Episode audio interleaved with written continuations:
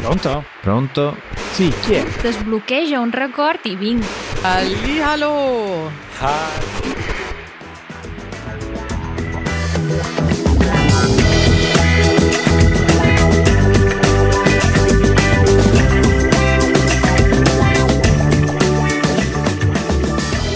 Ciao Matteo, Buongiorno. buongiorno a te, come va questo inizio di mese d'agosto? bene, bene. Devo dire che temevo una temperatura eccessivamente alta, invece mi sta sorprendendo una temperatura piacevolmente bassa. Eh, basta, non esagerare. Eh, per essere agosto. Per essere agosto sì, siamo un paio di gradi sotto la media. Eh, io credo sia dovuto semplicemente al fatto che dopo così tanto caldo e umido ci sono stati un paio di giorni di eh, temporali e quindi si è rinfrescata l'aria. Che bello poter dormire senza l'aria condizionata e col balcone aperto. Eh, fantastico. Guarda, io qui a Milano siamo parecchi gradi sotto la media perché siamo a 25 gradi quando la media è 30-32, Mm. quindi siamo ben contenti. 25 gradi io credo sia la temperatura ideale per la vita umana. Perfetto, guarda. Perlomeno per me è così. 25 che poi arriva a 27 perché giustamente bisogna anche un po' scaldare, no? Sì, al, al sole si sta un po' caldi, quindi sei a mezza manica. E di Mhm. sera fai la passeggiata, non c'è più il sole, quindi c'è la manica lunga o il giubbino.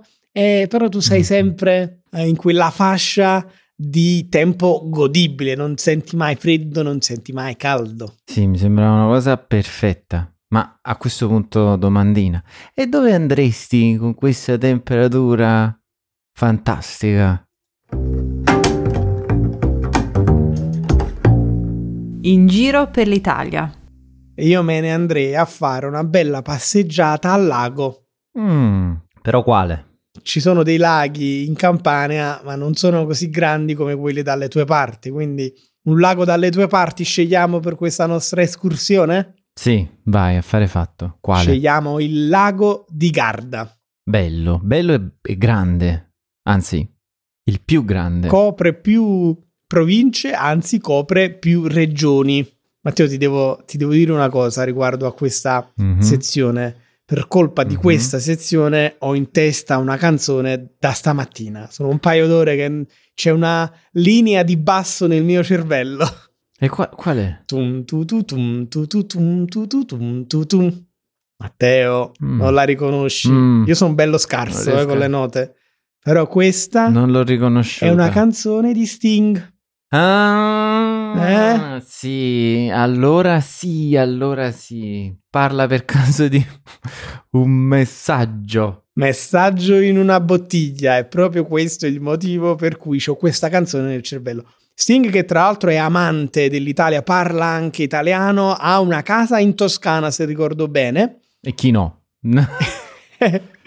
Io no, per esempio. Eh, vabbè, no, chi no tra le star? Eh, però lui ha un legame speciale eh, con, con l'Italia e credo vada spesso al lago di Garda, ma chissà se è mai stato in una cittadina che si chiama Malcesine. Conosci Mm. Matteo? No, Malcesine. Malcesine dov'è? Malcesine è in provincia di Verona, però è una cittadina proprio sul lago di Garda ed è, è così eh, salita alla ribalta delle cronache Mhm. perché poco tempo fa eh, è stata ritrovata una bottiglia, o meglio, un messaggio in una bottiglia. Dei turisti si sono presentati in un ristorante del luogo e hanno consegnato questa preziosa bottiglia con il messaggio eh, al proprietario del ristorante, chiedendo di farla arrivare alla- al, al sindaco. Effettivamente è andata così, il sindaco ha preso la bottiglia, purtroppo per aprirla si è rotta la bottiglia, e già questo è un cattivo segno. Aia. Però dentro c'era un messaggio. Mm. Adesso secondo te di quanti secoli fa era questo messaggio nella bottiglia? Eh, allora, il mio, la mia parte avventuriera spera che è un messaggio di almeno 200 anni fa. No, ma sarà stato un messaggio, non so, dell'antica Roma, Eh, addirittura. scritto in latino. No, no? veramente. E invece no, è un messaggio Ah. di 11 anni fa, vabbè, ma no, ma dai. è scritto in tedesco. Eh, Ma perché? vabbè. Perché è spiegato subito questo messaggio in tedesco, scritto da una coppia, Dennis e Sabrina, e dice così, o meglio, la traduzione dice così. Caro lago di Garda, con questo messaggio in bottiglia ci auguriamo che le nostre famiglie, i nostri amici e noi restiamo sempre felici e in salute. Rimani bello e limpido come lo sei oggi. Dennis e Sabrina da Hamburgo. Allora, posso dire subito una cosa? Dimmi. Però come si fa a augurare a un lago di rimanere bello e limpido e poi ci butti una bottiglia dentro? Hai proprio ragione. C'è eh, così qualcosa che non quadra eh, qui. Se vuoi che il lago rimanga pulito e limpido, eh, Eh. non ci butti le bottiglie dentro. eh, direi. Eh, e quindi tu vedi di più il lato, come dire, ambientalista della questione che il lato romantico? E un po' sì, soprattutto perché, cioè, se non avessero scritto questa cosa, allora, diciamo, avrei pensato di più al lato romantico. Però se scrivi, eh, rimani limpido e, e pulito e poi ci butti la bottiglia, un po' un controsenso, ecco. Effettivamente, eh, sì, è un po' una contraddizione questo, Mm, mm, questo mm, messaggio. mm, mm, E Però restiamo sulla parte romantica, no? Questa coppia dopo 11 anni saranno ancora insieme? È partita la gara a trovare eh, Dennis e Sabrina e li Ah. hanno trovati ancora in vacanza in Austria. Gli hanno fatto la multa? No, nessuna multa per Ok. loro, anzi Ah. eh, un invito Ah. praticamente loro hanno detto che si sono sposati nel 2011 e hanno fatto il loro viaggio di nozze sul lago di Garda e che poi ci sono ritornati altre tre volte e una di queste volte dopo aver bevuto una bottiglia di limoncello forse questo lo spiega tutta? Eh, Eh, sì. spiega tutta la storia ci hanno messo questo messaggio e lo hanno eh, consegnato al lago e hanno promesso di ritornarci perché il sindaco di Malcesine li ha invitati a tornare. Non solo, Matteo, sei pronto? Tieniti sulla sedia. Il sindaco di Malcesine ha invitato altre coppie a fare lo stesso. Ha aggiunto, fortunatamente, troveremo altri modi più sostenibili per farvi eh, così mandare i vostri messaggi nella bottiglia. Eh, direi di sì, cioè nel senso che capisco che comunque ha del romantico, però adesso fatemi fare l'avvocato del diavolo, ma se noi vogliamo addirittura multare e dare anni di prigione a chi scrive sulle mura del Colosseo, Giusto. perché poi invitiamo quelli che buttano le bottiglie nel lago? De- cioè, Hai ragione. Capisco la, mh, la rom- il romanticismo del gesto, però insomma, ormai. Matteo, hai pienamente ragione. E il punto è che il Colosseo e Malcesine sono sui due lati opposti del problema. Nel senso che il Sì. Colosseo ha un problema di troppi visitatori e eh, anche, come dire, irrispettosi.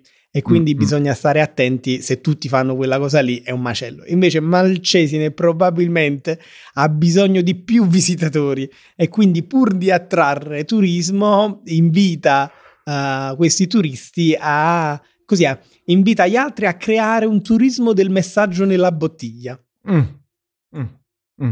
La mia domanda è come si fa a fare un modo sostenibile per mandare il messaggio nella bottiglia? Perché se fai tutto, non so, di carta, Eh no, poi non dura. va via il messaggio. Va- eh, Eh, La plastica non ne parliamo proprio.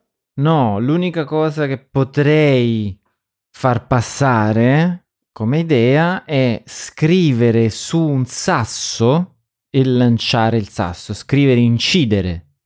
Quindi alla fine non c'è una vera e propria immissione di, di qualcosa di non naturale e lasci, diciamo, un messaggio che durerà mm, anni. Mm, quindi mes- da messaggio nella bottiglia a messaggio sul sasso. Mm. E poi quando lo ritroviamo questo sasso, che ci facciamo? Eh, lo so, due, due spaghetti.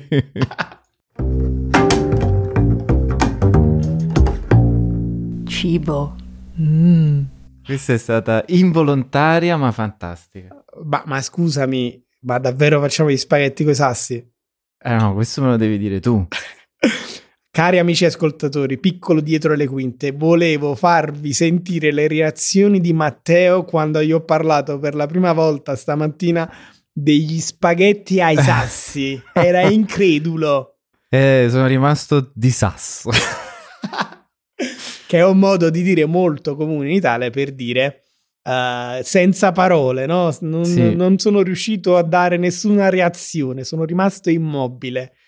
E forse rimangono di sasso pure tutti i nostri ascoltatori, ma come l'Italia, la patria del buon cibo, e adesso quel matto di Raffaele ci parla di una ricetta che prevede gli spaghetti coi sassi. Ebbene sì, Ma si mangiano i sassi? in Italia si mangiano anche i sassi. No, in realtà non lo so. No, o- si mangiano i sassi? No, Matteo, adesso ti spiego tutto. Vai.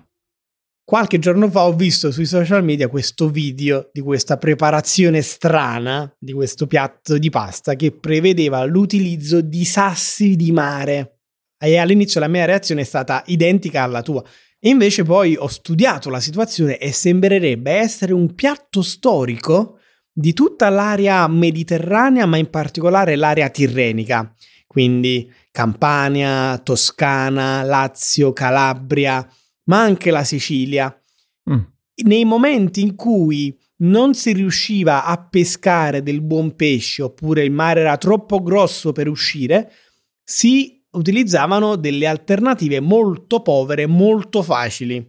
Mm. Anche durante le carestie, no? durante la guerra, era pericoloso andare per mare e quindi per sentire il profumo di mare si utilizzavano altri metodi. E questa ricetta in realtà, persa nella- nell'alba dei tempi, nella notte dei tempi, è stata ripresa oggi da alcuni chef famosi come Gennaro Esposito o Peppe Guida e ci sono su YouTube i video di fior fior di canali che condividono questa ricetta di questi chef. Quindi non è una cosa così campata per aria come può sembrare. È un po' strano per me, continua a essere strano pensare di condire la pasta con dei sassi, però adesso che me l'hai raccontata, insomma...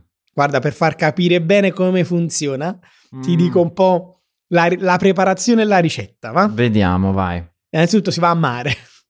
Quindi il mare, preferibilmente una spiaggia rocciosa, Ah. ma anche nelle spiagge sabbiose, insomma, si possono, puoi metterti a cercare i sassi delle giuste caratteristiche. Queste caratteristiche sono, al di là della grandezza, chiaramente non devono essere troppo grandi, altrimenti si, si rompe la padella, non c'entra in padella. Però devono essere preferibilmente ricoperte di alghe o ricoperte di quei piccoli molluschi, le piccole formazioni che si formano sugli scogli oppure su- sui sassi ma a dirla tutta ho visto altre ricette anche con dei semplicissimi sassi, dei, dei sassolini di medie dimensioni, sai, questi Mm. belli levigati eh, che, che si raccolgono in una giornata di mare in spiaggia. Si portano a casa e si sciacquano con acqua e sale. Dopodiché si mettono in una padella con l'aglio e l'olio a soffriggere, cioè tu soffriggi proprio il sasso che in questo modo Mm. rilascia tutti i sapori di mare nel sughetto. Mm. Puoi completare il sughetto con vino bianco sfumato oppure pomodorini e poi finire con del prezzemolo tagliato eh, fine fine fine fine fine Fine, fine. tagliato piccolo piccolo e poi per completare il tutto cuoci gli spaghetti o le linguine pasta lunga è quella consigliata preferibilmente in acqua di mare quindi prendi proprio una bottiglia d'acqua di mare e ci cuoci la pasta e poi alla fine metti tutto insieme il risultato a detta anche di questi chef è un sapore di mare che nessun pesce nessun frutto di mare può darti Mm. Più mare di così mm, non ce n'è. Aspetta, mi sono dimenticato un dettaglio. I sassi si scartano, eh? Non mangiate Ecco, i sassi, ecco. non è una buona idea. Non Questa dite che poi Raffaele vi ha fatto perdere tutti i denti. Facciamo un bel disclaimer, mm, i sassi non si mangiano, i sassi si usano solo per il sapore. Non lo so, ti dirò, è interessante. La proverei? Sì. La proverei a cucinare? Eh, sì, forse, non lo so. mm, mm, sarei sempre un po', come dire, non certo dei sassi da prendere. Mm, eh sì, ci vuole un'arte per scegliere i sassi giusti. Nei video eh, YouTube che linkeremo nelle show notes eh, c'è una guida anche su come scegliere i sassi. Quindi eh, divertitevi a provare questo piatto. Alla fine, Matteo, ti faccio notare una cosa: la preparazione è del tutto simile agli spaghetti a vongole, spaghetti alle vongole se preferisci, o gli spaghetti allo scoglio che Sì. dopo questo racconto assumono un significato diverso un po'.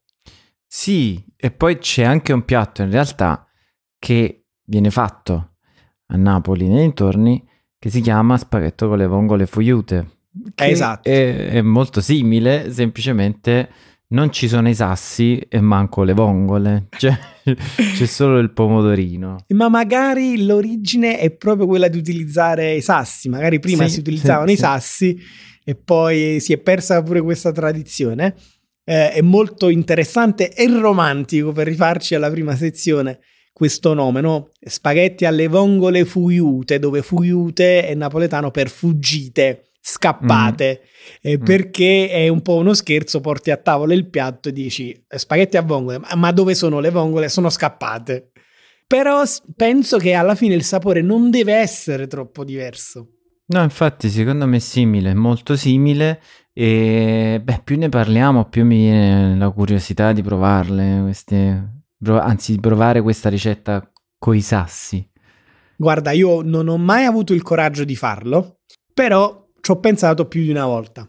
Sai che sono vegetariano e non mangio neanche i molluschi. Quindi questo sarebbe perfetto. Sarebbe perfetto, ma più di una volta io non sapevo di questa ricetta e l- la pozione più semplice per me per ottenere un gusto di mare erano le alghe. E quindi più di una volta sono andato dai pescivendoli qui nella zona a chiedere se vendessero delle alghe, quella che Mm. comunemente si chiama insalata di mare, per fare un sughetto. La mia idea era quella che questa- queste alghe potessero dare al, al sughetto, al pomodoro, il sapore di mare. Hmm. Però non ho mai avuto il coraggio di cucinare un sughetto eh, con queste alghe, alghe che però sono popolarissime in Italia per fare le zeppoline, zeppoline di alghe. Cosa sono le zeppoline di alghe? Eh, sono delle fantastiche palline di acqua, farina e alghe, poi fritte, color eh, pasta della pizza più o meno, Oro, color oro. color oro. Sono delle perle d'oro con delle alghette, quindi un po' di verde. Sì, che danno quel pizzico di sapore un po', un po' salato, però alla Mm. fine no, no, sono delle zeppoline normali, no? sono un po' di pasta cresciuta, le alghe Mm, danno mm, proprio mm. quel tocco di sapore in più e quindi se le utilizziamo per le zeppoline, perché non utilizzarla anche per i sughi? In tante culture eh, straniere le alghe si usano abbondantemente nella cucina, penso ad esempio alla cucina Sì. giapponese. Beh, a questo punto mi stai facendo venire in mente che si potrebbe già provare a fare uno spaghetto con l'alga nori, che mi pare sia quella che viene usata per il sushi. Eh, non so se è quella più adatta per, eh, per un sughetto, eh, perché quella del sushi è- va mangiata così com'è, mentre invece per il sughetto va cotta, forse c'è un'altra alga. Non si frigge, dici? Vogliamo fare una telefonata a qualche chef di livello e vedere che ci dice? Eh, facciamo presto perché qua tra poco ce li tolgono i telefoni.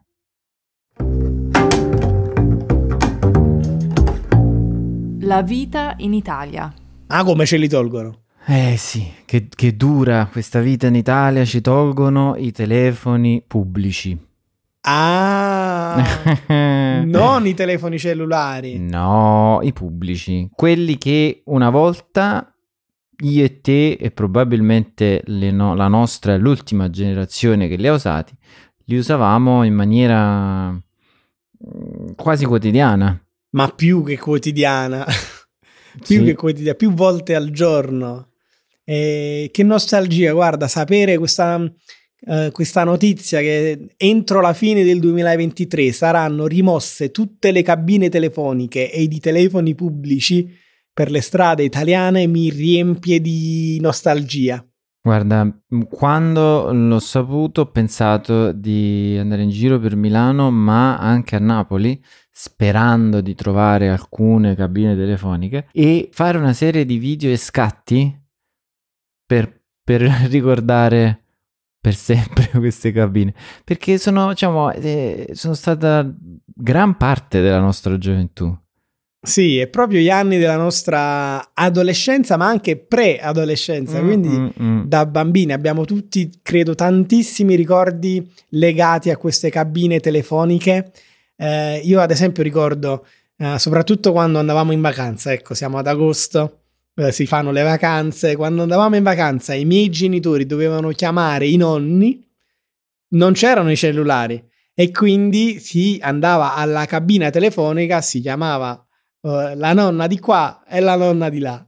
E, e noi passavamo il tempo ad attendere un po' eh, dentro la cabina, un po' fuori la cabina. Io personalmente chiedevo a mamma di farmi inserire i gettoni perché all'epoca andavano ancora a gettoni le cabine telefoniche e quindi ci, ci giocavo e mia mamma mi, ri- mi richiamava spesso, spessissimo perché non voleva che io toccassi nulla di queste cabine telefoniche perché erano sporche. Erano sporche, poi non sia mai, cadeva la linea, già era difficile a volte riuscire a chiamare, poi cadeva la linea, perdevi il gettone, una serie di inconvenienze, ma poi non so tu, ma per quanto mi riguarda, le cabine telefoniche hanno visto nascere e morire i primi amori.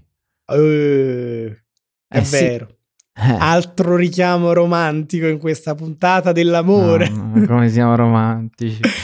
Proprio così. Ricordo anche di relazioni a distanza che si fondavano sul telefono pubblico praticamente. Fantastico.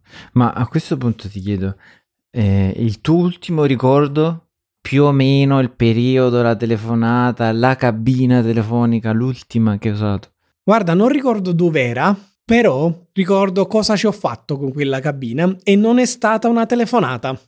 Avevano introdotto da poco gli SMS, Mhm. quindi i messaggini, e quindi tu con 200 lire, non ricordo adesso se erano esattamente 200 lire, potevi mandare un messaggio, magari al cellulare avevi finito il credito e la tua opzione migliore rimaneva quella di scrivere un messaggino al telefono pubblico. Ricordo di averci messo qualcosa come un'ora e mezza per scrivere il messaggino. Eh, però è stato simpatico, è stato il tentativo di, ren- di riammodernare, no? di far sopravvivere il eh, telefono pubblico in un'epoca che stava cambiando. Invece, Matteo, ti, ti giro la domanda, anzi te la cambio un po'. Ma tu ti ricordi il passaggio da gettoni a monete e poi soprattutto da monete a schede telefoniche? Certo, le schede telefoniche, no, vabbè, quelle schede telefoniche hanno aperto poi un mondo enorme perché dal gettone siamo passati, che era un, un oggetto unicamente per il telefono, siamo passati all'uso del moneta e poi la scheda telefonica che era una scheda prepagata che si inseriva nel telefono da 1000, 5000 e 10.000 lire più o meno, poi c'erano anche tagli alti.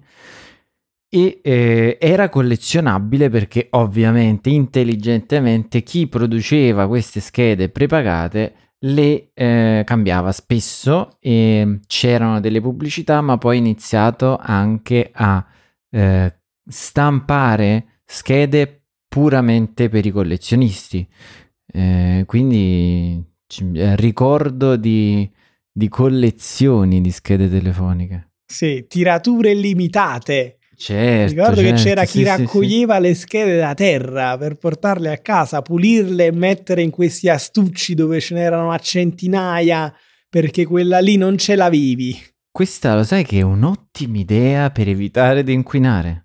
E quindi che dobbiamo fare? È fare tipo le sigarette con i mozziconi a tiratura limitata, la carta a tiratura limitata, tutto a tiratura limitata da collezione, così tutti quanti fanno a gara a chi raccoglie. Dici che è una buona idea? Eh, guarda, se si potesse fare sarebbe fantastico. Proviamoci, proviamoci, scriviamo a Mm. qualche eh, inventore o qualche brand internazionale delle sigarette. Per me è sempre meglio non fumare affatto. Però questo è, un mio, è una mia preferenza personale. Però se uno lo fa, dice almeno non c'è quella... Certo che però collezionarli diventa una cosa orrenda.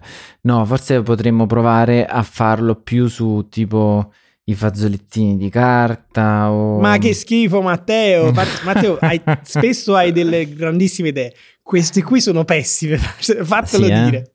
E poi, e poi ti devo dire una cosa: siamo a telefono, tra virgolette, già da quasi mezz'ora. E qui fuori la cabina telefonica del nostro studio di Easy Italian C'è la fila. c'è la fila, c'è gente No. che bussa con le manine alla porta. Queste porte, ti ricordi, da saloon che si aprivano Sì. eh, verso l'interno e poi con la molla verso l'esterno, che bussano che vogliono fare anche loro la loro telefonata. Va bene, allora è giusto che lasciamo lo spazio agli altri per fare la telefonata e noi invece andiamo dove possiamo, diciamo, eh, berci un piccolo caffè e fare due chiacchiere con i nostri ascoltatori. Seguiteci assolutamente, continueremo a parlare di questi e altri argomenti. L'after show è solo uno dei nostri bonus. Eh, ovviamente gli altri sono la trascrizione integrale la traduzione multilingue, il vocab helper con le parole più difficili o più importanti dette nel nostro podcast minuto per minuto e tanto tanto altro. Quindi seguiteci nell'altra cabina. A dopo! Ciao!